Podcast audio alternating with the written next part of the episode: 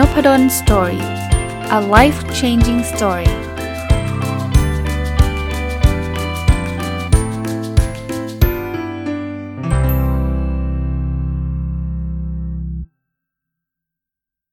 สวัสดีครับ ยินดีต้อนรับเข้าสู่ Nopadol's Story Podcast นะครับ วันนี้กลับมากับหนังสือเล่มนี้นะ ที่ผม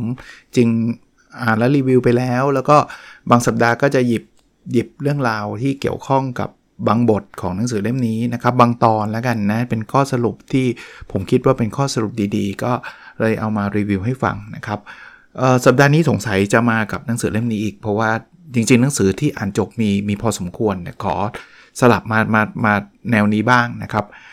หนังสือความลับของความสุขของคุณนิ้วกลมนะวันนี้สิ่งที่จะชวนคุยก็คือบทสรุปที่คุณนิ้วกลมเขียนไว้ว่าความลับของความสำเร็จนะหลายคนก็อยากสำเร็จใช่ไหม แต่มาดูกันว่ามันมีมิติหรือว่ามีมุมมองอะไรบ้างที่ที่น่าสนใจที่คุณนิ้วกลมเขียนไว้เกี่ยวกับความสำเร็จ แล้วก็ความคิดเห็นของผมและประสบการณ์ของผมผมรู้สึกยังไง หรือว่ามีประสบการณ์ในเรื่องนั้นอย่างไรบ้างนะครับ เริ่มต้นเลย อันแรกเขียนไว้ว่าหาโอกาสใหม่ๆ มองไปข้างหน้า ผมว่าความสำเร็จเนี่ยถ้าเรายังคงทำเหมือนเดิม มันก็สำเร็จยาก เพราะว่าเอางี้ คือคนที่จะหาความสำเร็จแปลว่าไอ้สิ่งที่เราทำอยู่มันยังไม่สำเร็จจริงปะ คือถ้าเกิดไอ้สิ่งที่เราทำอยู่มันสำเร็จอยู่แล้วอะเราก็คงไม่ต้องมานั่งหาความสำเร็จแล้วละ่ะ เพราะฉะนั้นเนี่ยเราอยากจะได้ผลลัพธ์ที่มันเปลี่ยนไป เราก็ต้องเปลี่ยนการกระทำเรา ถ้าทำอยู่เหมือนเดิม ผลลัพธ์มันก็ได้แบบเดิม โดยธรรมชาติจะเป็นแบบนั้น เพราะฉะนั้นเนี่ยเราอาจจะต้องหาโอกาสใหม่ๆฮะลองดูไว้ว่าตอนนี้มันมีมันมีมีมุมอะไรบ้าง ผมไม่ได้บอกให้มันเปลี่ยนทุกวันนะ แต่ว่า ถ้าไอ้ที่เราเคยทำมาใช้ระยะเวลาพอสมควรแล้ว ซึ่งคาว่าพอสมควรเนี่ย ก็จะเป็น question mark เพราะว่าแต่ละที่ก็ไม่รู้ว่าพอสมควรมันคือ 6 เดือน ปีหนึ่งหรือ 2 ปี เราต้องไปถามผู้เชี่ยวชาญในเรื่องนั้นเนี่ยที่เขาผ่านเรื่องนี้มาแล้วว่าเฮ้ยถ้าอย่างเงี้ยหเดือนแล้วยังไม่ขยับเลยเนี่ย แสดงว่าไม่เวิร์กแล้วอะไรเงี้ยแต่สุดท้ายเนี่ยเราต้องไปหาโอกาสใหม่ๆฮะหรือถึงแม้ว่าจะเป็นสิ่งที่เราทำสำเร็จแล้วเนี่ย ในอนาคตมาอาจจะไม่สำเร็จเหมือนเดิมก็ได้นะทำไมอะ่ะเพราะโลกมันเปลี่ยนไปไงความต้องการของลูกค้าเปลี่ยนไปอะไรหลายๆอย่างเปลี่ยนไป เราทำแบบเดิมเคยสำเร็จ แต่ทำแบบเดิมต่อมาอาจจะไม่สำเร็จก็ได้ เพราะนั้นเนี่ยลองหาโอกาสใหม่ๆ หรือหรือมองอีกมุมหนึ่งเลยนะ อันนี้ผมมองอีกมุมหนึ่งเลยนะ อะไรที่เคยทำในอดีตแล้วไม่สำเร็จเนี่ยตอนเนี้ปัจจุบันเนี่ยซึ่งมันไม่เหมือนอดีตนะทำแบบเดิมอาจจะสำเร็จก็ได้นะ คือคือสุดท้ายอย่าอย่าอยู่นิ่ง อย่าอยู่นิ่งนะครับอะอันที่2ครับ คุณนิ้วกลมเขียนไว้บอกว่าความสำเร็จขึ้นอยู่กับโชคและความเสี่ยงด้วยเสมอ คือบางทีเนี่ยนะคนจะรู้สึกว่าเวลาคนเรามักจะมีความเข้าข้างตัวเองอยู่ระดับหนึ่งอะสำเร็จสำเร็จเพราะตัวเอง แต่ถ้าเกิดคนอื่นสำเร็จเราบอกไอ้นั่นโชคดีล้มเหลวเราบอกว่าเราโชคร้าย แต่ถ้าคนคนอื่นล้มเหลวเนี่ยแปลว่าเขาห่วยไม่ใช่โชคร้ายหรอก เราเรามักจะชอบคิดแบบนั้น แต่จริง ๆ แล้วเนี่ยความสำเร็จเนี่ยขึ้นอยู่กับโชคไม่น้อยเลย ถ้าคุณมองในภาพที่กว้างนะผมผมจะเรียกได้ว่าโชคมีผลเยอะมากเฮ้ยแต่อาจารย์ผมทำด้วยตัวผมเอง มันไม่ได้ฟุกนะ ผมฝึกฝนตัวเองให้เก่งขึ้น อันนี้มองในมุมมุมมุมเล็กหน่อย ใช่บางอย่างเนี่ยเราฝึกฝนตัวเองให้เก่งขึ้น แต่ถ้าเกิดลองคิดว่าคุณโชคดีแค่ไหนคุณเกิดมากับอยู่กับครอบครัวแบบเนี้ยใช่ปะ่ะคุณโชคดีแค่ไหนที่คุณเกิดมาอยู่ในประเทศเนี้ยหรือว่าอยู่ในมีสถานะทางเศรษฐกิจแบบเนี้ย มันเป็นโชคระดับหนึ่งเลยนะ ถ้าคุณไปเกิดในประเทศที่แบบแลนแคนมาก คุณอาจจะไม่ไม่ได้มีเวลามาฟังพอดแคสต์หรืออ่านหนังสือแบบนี้เลยก็ได้ หรือคุณเกิดมาในครอบครัวที่แบบว่า คุณพ่อคุณแม่แบบโหดร้ายมากอะไรเงี้ย คุณอาจจะแบบแย่ไปแล้วอะ่ะคือคือถ้ามองในมุมกว้างในโชคมีมีผลเยอะ เอาล่ะ เราคงไม่มองถึงขนาดนั้นบางคนบอกว่าแค่เกิดมาก็โชคแล้วจริงๆป่ะคือคุณโชคดีมากนะที่คุณเกิดมาอะไรเงี้ย แต่กลับมากลับมาตรงนี้ฮะไม่ต้องมุมกว้างขนาดนั้นนะอะไรหลายอย่างเนี่ย โชคมีผลอยู่แล้ว ต้องยอมรับว่ามีไม่มากก็น้อย คุณเล่นหุ้นนะ คุณซื้อหุ้นนะ คุณดูทุกอย่างดีหมด ปรากฏว่าวันที่คุณซื้อปรากฏเป็นวันที่โรงงานระเบิดอะไรเงี้ยไอ้บริษัทที่คุณซื้อโรงงานระเบิดไอ้อย่างเงี้ยมันใครจะไปเดาได้วะว่าแบบเออหุ้นตัวนี้พรุ่งนี้โรงงานจะระเบิดหรือเปล่าวะมันมันยากไงมันแทบจะเดาได้ยากไง เพราะฉะนั้นเนี่ยบางทีมันมีโชคอยู่มีมีส่วน หรือบางทีเนี่ยคุณไม่รู้หรอก คุณซื้อไปมั่วๆ แต่พอเอิญมันได้ออเดอร์ใหญ่เข้ามาพันล้านโอ้โหหุ้นขึ้น 2 เท่าอะไรเงี้ยคุณคุณเห็นภาพว่าบางทีมันมีมุมแบบนี้อยู่ คือมันไม่ใช่ว่าเราต้องหวังพึ่งโชคนะครับ แต่ว่าความสำเร็จบางทีอยู่กับโชค แล้วความเสี่ยงด้วย หลายคนนะผมผมเห็นนะที่เขาประสบความสำเร็จผมเป็นชอบเป็นคนชอบอ่าน หนังสือที่เขาเล่าถึงความสำเร็จของชีวิตของหลาย ๆ คน เพราะว่าผมเชื่อว่ามันมีบทเรียนอะไรหลายอย่างที่เราถอดออกมาได้ แต่บางอย่างผมมองแล้วแบบเออเขาสำเร็จเพราะเขาเสี่ยงว่ะหุ้นเนี่ยผมเคยเห็น บางคนเนี่ยเอามาจิ้นมาเล่นเลย แล้วเพอเอิญหุ้นมันขึ้นไปสิบเท่าอะไรเงี้ยก็สำเร็จก็ใช่ก็ปรบมือให้เขานะเขาก็เขาก็เก่งไม่ใช่ว่าเขาไม่เก่งเพราะคุณไปไปไปมาจิ้น มาจิ้นคือกู้มานะครับ ถ้าคุณไปกู้มาแล้วหุ้นมันเน่าอะ คุณก็พัง แต่การกู้มาคือความเสี่ยง ก็มีผลไหมมีผลต่อความสำเร็จไหมมี แต่ถามตัวผมผมทำไหมผมไม่ทำเพราะฉะนั้นเนี่ยโอกาสที่จะรวยแบบ 10 เท่าแบบนั้นมันอาจจะน้อยกว่าเขานะครับ เพราะว่าเราเราซื้อแบบเฮ้ยผมว่าหุ้นตัวนี้โอเค ถือถือได้ยาว เติบโตไปเรื่อยๆ อย่างเงี้ยเป็นสไตล์ผมมันซึ่งไม่ได้แปลว่าเป็นวิธีที่ถูกนะ ก็แล้วแต่ใครจะใช้วิธีไหนแต่ว่าคุณนิ้วกลมก็บอกว่าความสำเร็จขึ้นอยู่กับโชคและความเสี่ยงด้วยเสมอนะอีกอันนะครับ ความสำเร็จในสายตาคนอื่นไม่สำคัญเท่าเราชอบตัวเองหรือเปล่าโอ้ชอบมาก ผมเคยดำรงบางตำแหน่งนะ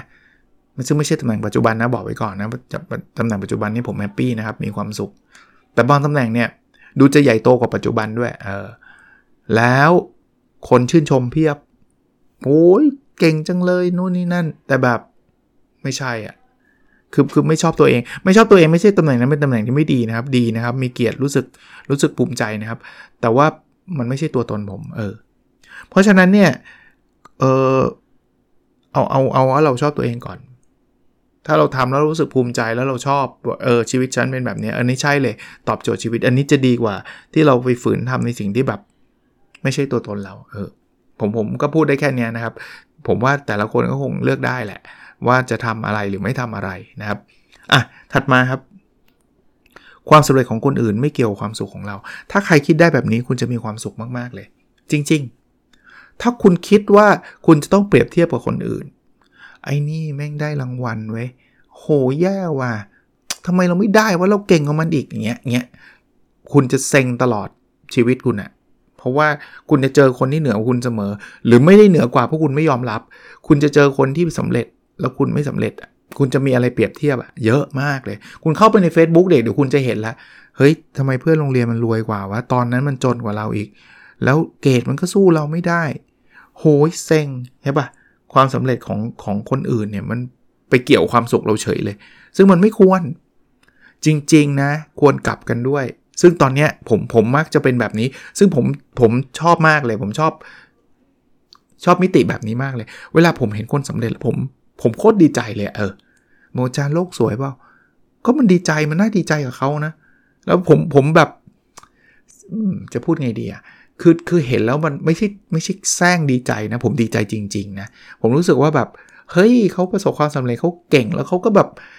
เขาคงดีใจเนอะที่เขาได้อะไรแบบนี้อะไรเงี้ย ถ้าถ้าเราทำได้แบบนี้นะ วันแต่ละวันคุณจะมีความสุขเพิ่มขึ้น คุณได้ดู Facebook แล้วคุณจะมีความสุขเลย ที่คนบอกว่าดู Facebook ก็ซึมเศร้าเพราะคุณไปเทียบเขาไงคุณไปเทียบแล้วคุณรู้สึกว่าชีวิตคุณแย่ไงแต่ถ้าเกิดคุณคุณดู Facebook แบบเดิมนะ แล้วคุณรู้สึกดีกับเขานะคุณจะไม่ซึมเศร้าหรอกคุณรู้สึกว่าชีวิตเขาดีในดีจังเลย อารมณ์แบบนี้นะครับ ลองดูนะมันอาจจะไม่ง่ายหรอกนะครับ แต่ว่าลองดูครับ ถัดไปฮะคุณนิ้วกลมเขียนบอกว่า รู้ว่าต้องการอะไร หาคนเก่งมาร่วมทีม เดินทางหาไอเดียใหม่ สะสมมิตรที่ดีโหหลายอันเลย อย่างแรกนะ จะทำธุรกิจผมพูดถึงธุรกิจแล้วกันทำธุรกิจคุณต้องปังเป้าคุณอยากได้อะไร ผมผมอยากทำหนังสืออะผมอยากทำหนังสือ ผมชอบออกหนังสือ เดี๋ยวนี้มีคนแซวว่าออกหนังสือเร็วกว่าคนอ่านแล้วนะครับเออแต่จริงนะคือคือรู้สึกบางทีเอาหนังสือไปให้เขาแบบมีมีอารมณ์เริ่มรู้สึกเกรงใจว่ะคือเล่มเดิมเขาอาจจะเขาอาจจะไม่อยากอ่านก็ได้นะ แต่ว่า แหมเอาหนังสือไปให้ใครจะบอกใช่ไหมว่าเออพี่ขอแบบพอได้แล้วอะไรเงี้ยคือคือคือคงไม่มีใครพูดแบบนั้น แต่รู้สึกลึกๆเกรงใจ แต่โดนแซวนิดนึงว่าอ่านไม่ทันเขียนแล้ว นี่นี่ผมเล่าเลยเถิดไปอีกนิดนึงเดี๋ยวกลับมาที่พอยนี้นะเชื่อไหมตอนนี้ผมเขียนจนกระทั่งลืมว่ามีต้นฉบับนี้อยู่อะเออ จริง ๆ ตอนเนี้ยมีหนังสือกำลังจะออกอีกสองเล่มกำลังจะออกนะ นี่อยู่กับสำนักพิมพ์ 2สำนักพิมพ์ อีกเล่มหนึ่งก็อยู่กับสำนักพิมพ์ผมผมมีหนังสืออยู่ที่สำนักพิมพ์ 3 เล่มแล้วตอนนี้แล้ววันก่อน ตอนนี้เขียนหนังสือไปทุกวัน ผมเขียนมันทุกวัน ผมมีความสุขในการเขียนเขียนเต็มไปหมด วันก่อน ไปเปิดไอ้ Word ไปเจอไปคือจะเคลียร์ไอ้ไอ้สกรีนอะมันมีเอาอะไรแปะแปะไว้ในสกรีนในมือถือเออในในคอมพิวเตอร์เยอะเกินไป จะไปเคลียร์เฮ้ยไฟล์อะไรวะเนี่ย กดดูอ้าวนี่ต้นฉบับอีกเล่มหนึ่งนี่หว่า ลืมอะเขียนจนลืมอะเอาเดี๋ยวเดี๋ยวค่อยว่ากันนะครับอะถัดถัดมานะไม่ได้ถัดมาคุยต่อ รู้ว่าต้องการอะไร ผมบอกว่าผมต้องการหนังสือหาคนเก่งมาร่วมทีม ผมก็หาคนดีไซน์เก่งๆ หาคน edit เก่งๆ เดินทางหาไอเดียใหม่ๆนะถ้าเป็นหนังสือก็หาแนวคิดใหม่ๆ หามุมเขียนใหม่ๆ แล้วก็สะสมมิตรที่ดี ผมว่าหนังสือผมหลาย ๆ เล่มนะ ต้องบอกแบบนี้เลยนะ ต้องให้เครดิตเลย ที่ที่ดังมาได้เนี่ยมาจาก กัลยาณมิตรหลายคนด้วย ช่วยแชร์ คือคือผมผมต้องบอกแบบนี้นะหนังสือที่ผมเขียนเสร็จเนี่ยผมพยายามส่งให้ คือคือผมไม่ได้กะว่าส่งไปแล้วคุณนาแชร์ผมด้วยไม่เคยคิดแบบนั้น ผมแค่อยากให้เขาอ่านจริง ๆ แล้ว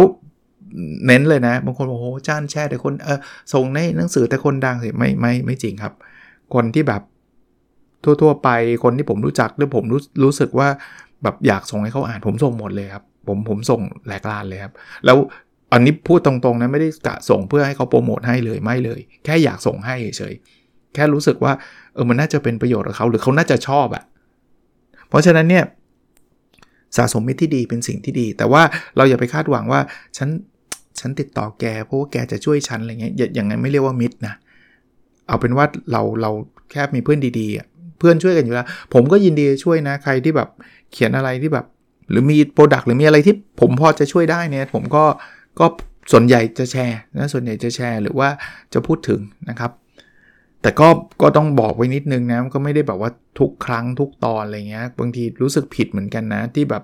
ยกตัวอย่างเลยง่าย ๆ เลย หนังสือของสำนักพิมพ์ที่ส่งมาให้ผมเนี่ยส่งมาจนจะล้นบ้านอยู่แล้วอะผมก็บอกทุกสำนักพิมพ์นะ ผมชอบอ่านหนังสือ แต่ผมอาจจะไม่ได้รีวิวให้ทุกทุกเล่ม หรือว่าผมอาจจะไม่ได้แชร์ทุกเล่มนะครับอะไรเงี้ยต้องบอกไว้ก่อนล่วงหน้า แต่เขาก็บอกว่าจ้าอ่านอ่านเอาส่งมาเถอะอะไรเงี้ยซึ่งก็ไม่มีสำนักพิมพ์ไหนที่มาบังคับ ผมว่าอาจารย์ต้องรีวิวให้นะไม่งั้นไม่ส่งอะไรเงี้ยไม่มีนะครับ ผมว่าก็ซับซึ้งใจขอบคุณทางสำนักพิมพ์ที่ส่งมานะครับอะมาถัดต่อถัดไปนะเต้นระบำกับชีวิตให้เป็นตำนานของตัวเอง สนุกกับชีวิตบ้างนะทำอะไรที่แบบคือคือ จะพูดไงดีอะคือบางทีเนี่ยเราเราจะมีบางบางมุมบางจังหวะที่เราเต็มที่กับชีวิต เราแบบเต็มที่กับชีวิตไม่ได้แปลว่าต้องต้องเฮฮาอย่างเดียวนะ เต็มที่กับงานเต็มที่กับอะไรเงี้ยแล้วแล้วมันจะมีวันหนึ่งที่เรามองย้อนกลับไปว่า เฮ้ยช่วงนั้นนั่งมันว่ะ นึกถึงนักกีฬา นักกีฬาที่แบบว่าจังหวะที่เขาแบบว่าเล่นเต็มที่แล้วสุดท้ายเขาพาทีมได้แชมป์อะไรเงี้ยแล้วเวลามันผ่านไปมันจะเป็นตำนานของเรานะว่า ครั้งนั้นน่ะฉันใส่เต็มหรือไม่ได้แชมป์ก็แล้วแต่นะ เราจะมีความภาคภูมิใจในในการใส่เต็มกับชีวิตของเราในในในเวลาใดเวลาหนึ่งอะ่ะก็ก็ลองดูก็ลองดูนะอะมาถัดไปครับ ดึงเวลาจากเรื่องไร้แก่นสารมาใช้กับเป้าหมายที่ตั้งไว้ ข้อนี้จริงๆเป็นเบสิกพื้นฐานเลย คือถ้าเกิดคุณใช้เรื่องที่มันไร้แก่นสารเยอะเกินไป คุณก็จะสำเร็จยาก เขาบอกความลับความสำเร็จ คุณอยากจะเป็นศาสตราจารย์ แต่ว่า คุณดู Netflix ทั้งวัน มันก็เป็นยาก เพราะว่าศาสตราจารย์มันต้องทำวิจัยเยอะ เพราะฉะนั้นเนี่ยคุณอาจจะต้องดึงเวลาจากดู Netflix บ้าง ผมไม่ได้บอกห้ามดู Netflix เลยนะ ดึงเวลาออกมาบ้าง เอามาทำวิจัยบ้างนะ แต่คราวนี้ผมก็ไม่อยากจะถึงขนาดว่า เราต้องทำวิจัย 24 ชั่วโมง มันก็เยอะไป ก็ต้องหาจุดสมดุล optimum point จุดที่มันดีที่สุดสำหรับแต่ละคนไม่เหมือนกันนะ ลองลองพยายามหาดูนะครับ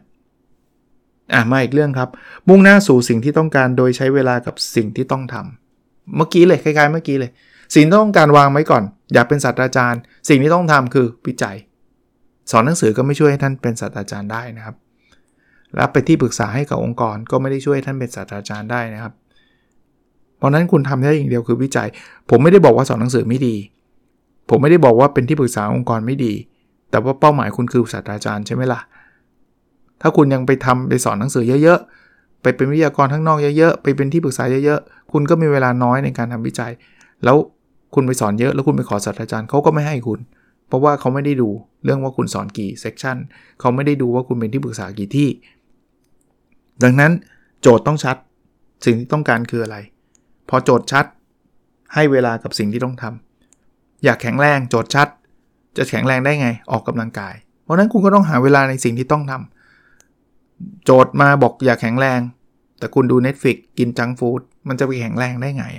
มันก็ไปคนละทางอะพูดแบบนี้ไม่ได้แปลว่า เฮ้ย ห้ามกินจังฟู้ดตลอดชีวิต ห้ามดู Netflix เลยไม่ใช่ไงคือคือไอ้พวกหนังสือ how to หรืออะไรต่างๆเนี่ยอย่าไปด้านใดด้านหนึ่งซะเต็มที่นะครับไม่ข้อนะครับ หาเส้นชัยเพื่อจบความสำเร็จเดิมแล้วเริ่มออกสตาร์ทใหม่ คือเราต้องรู้ว่าความสำเร็จที่เราต้องการคืออะไรแล้ว เมื่อคุณสำเร็จแล้วคุณเดินต่อในๆผมยกตัวอย่างเรื่องศาสตราจารย์ของผมเลยนะมันคือความฝันผมตั้งแต่ผมมาเป็นอาจารย์ใหม่ๆมันไม่ใช่ความฝันผมตั้งแต่เด็กๆนะจริงๆเด็ก ๆ เคยมีความฝันนิดๆเหมือนกัน ว่าชื่อคำว่าศาสตราจารย์เท่ดีเว้ยตอนเด็กๆเลยนะ แต่ตอนนั้นยังไม่รู้เลยจะเรียนอะไรเนะี่ยดูการ์ตูนน่ะแล้วรู้สึกว่าคนที่เป็น professor อะดูดูดูเจ๋งว่ะนิดเดียวแวบเดียวแล้วก็หายไป แต่พอมาเป็นอาจารย์เนี่ยผมก็แบบเออเป็นไปได้อยากไปถึงตำแหน่งศาสตราจารย์นะอะไรเงี้ยแล้วก็เติบโตมาเรื่อยๆ แล้วก็ทำวิจัย เติบโตมาเรื่อยๆ จนวันหนึ่งได้เป็นศาสตราจารย์คราวนี้เป็นแล้วมันเหมือนกับจบแล้วใช่ไหมอะไรเงี้ยหาเส้นชัยใหม่ครับ ตอนนี้สิ่งที่ผมอยากทำนะในมุมของศาสตราจารย์นะคือผมอยากเอาความรู้ที่ผมทำวิจัยเนี่ยเอาไปให้มันเกิดประโยชน์จริงในองค์กร ตอนนี้ทำวิจัยเรื่อง OKR เรื่องอะไรเนี่ย จริง ๆ ผมไม่ได้ทำเพื่อขอตำแหน่งทางวิชาการแล้วเพราะมันหมดแล้วครับ มันไม่มีสูงกว่าศาสตราจารย์แล้วบางคนบอกอาจารย์ยังทำวิจัยไปทำไม เพราะผมอยากเอาความรู้ที่ได้อะเพราะทำวิจัยมันจะได้แนวคิดใหม่ ๆ ออกมา องค์ความรู้ใหม่ ๆ ออกมา คราวนี้ผมอยาก apply ให้กับองค์กรในไทยอะที่ผมจัดไอ้ไอ้ไอ้โครงการ OKR consulting project เนี่ยเป็นอีกหนึ่งหนึ่งหนึ่งโครงการที่มีความภาคภูมิใจนะที่แบบเฮ้ยเราเอาสิ่งที่เราได้ได้ค้นพบอะเอาไปใช้กับองค์กรจริงอะ ซึ่งไหนไหนพูดเรื่องนี้ประชาสัมพันธ์หน่อยนิดนึง ใครสนใจติดต่อมาได้นะครับ ผมยังไม่มีเวลาประชาสัมพันธ์เลยต้องต้องบอกแบบนี้ แต่ว่าตอนนี้พูดพูดไว้ก่อนล่วงหน้าเพื่อนพูดถึงตรงนี้นะครับ ก็หาเส้นชัยให้เจอนะ เจอแล้วไปถึงแล้วอย่าหยุดนะ พักได้เซเลเบตได้ ฉลองได้กับสิ่งที่คุณทำสำเร็จ หาเป้าต่อ ทำเดินต่อไป แต่อย่าไปกดดันตัวเองนะว่าโอ้ยอย่างนี้ก็เหนื่อยทั้งชีวิต อย่างนี้แปลว่าเป็นเป้าหมายที่มันไม่ได้ไม่ได้เป็นเป้าที่คุณอยากได้ ถ้าถ้าเป็นเป้าที่คุณอยากได้คุณไม่เหนื่อยหรอก คุณจะสนุก ไม่ไม่ถึงคุณก็อย่าสนุก พยายาม enjoy กับ journey มากกว่า enjoy กับ target นะครับคำว่า enjoy กับ journey คือคือมีความสุขในระหว่างทางเนี่ยจะดีกว่ามีความสุขเมื่อจะต้องได้สำเร็จเท่านั้น ผมมีความสุขกับการนำวิจัยมากกว่า จะพูดแบบนี้ก็ไม่ได้ มันมันพอมันมันมีในปริมาณที่มากกว่า เพราะว่ามันยาวกว่าความสุขปลายทางอย่างเดียว คือถ้าเกิดผมยกตัวอย่างศาสตราจารย์ผมนะ ถ้าผมบอกว่าผมจะมีความสุขในเมื่อในวันที่ผมได้ศาสตราจารย์เท่านั้นเนี่ย โอ้โห งั้นเกือบ 20 ปีที่ผ่านมา มันจะต้องทุกตลอดเลยเงี้ยไม่ไม่คุ้มไง แต่ผมมีความสุขในการทำวิจัยมาตลอดทาง จนมาวันหนึ่งมาได้ศาสตราจารย์ดีใจไม่ดีใจ แต่มันเป็นพีคไง มันดีใจปื๊ดหนึ่งขึ้นมาอะไรเงี้ย แต่ไม่ใช่ว่าทิศทิศระหว่างทางเซ็งตตลอดอย่างเงี้ยไม่ใช่นะ ผมแฮปปี้มาตลอด ก็ก็ลองดูครับลองดูนะ แล้วพอไปถึงเป้าหมาย ถ้าถ้าเป็นแบบนี้มันจะถึงเป้าหมายได้เร็วด้วยได้ง่ายด้วย ถ้าผมทำวิจัยแล้วฝืนแล้วแบบแย่มากเบื่อมาก ผมคงเป็นศาสตราจารย์ยากอะ่ะ เพราะว่าเราคงไม่อยากทำอะ่ะมันเหนื่อย แล้วก็ช่างมันเถอะไม่ไม่เป็นละอะไรเงี้ยนึกออกไหม โอเค หนังสือนะ ความลับของความสุขของคุณนิ้วกลมไปหาอ่านได้ best seller ทุกทุกที่ที่ผมไปตอนเนี้ยนะครับ ก็ก็เป็นหนังสือที่ดีนะครับ โอเคครับ แล้วเราพบกันในสดถัดไปนะครับ สวัสดีครับ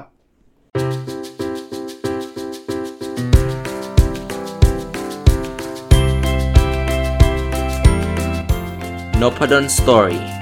a life changing story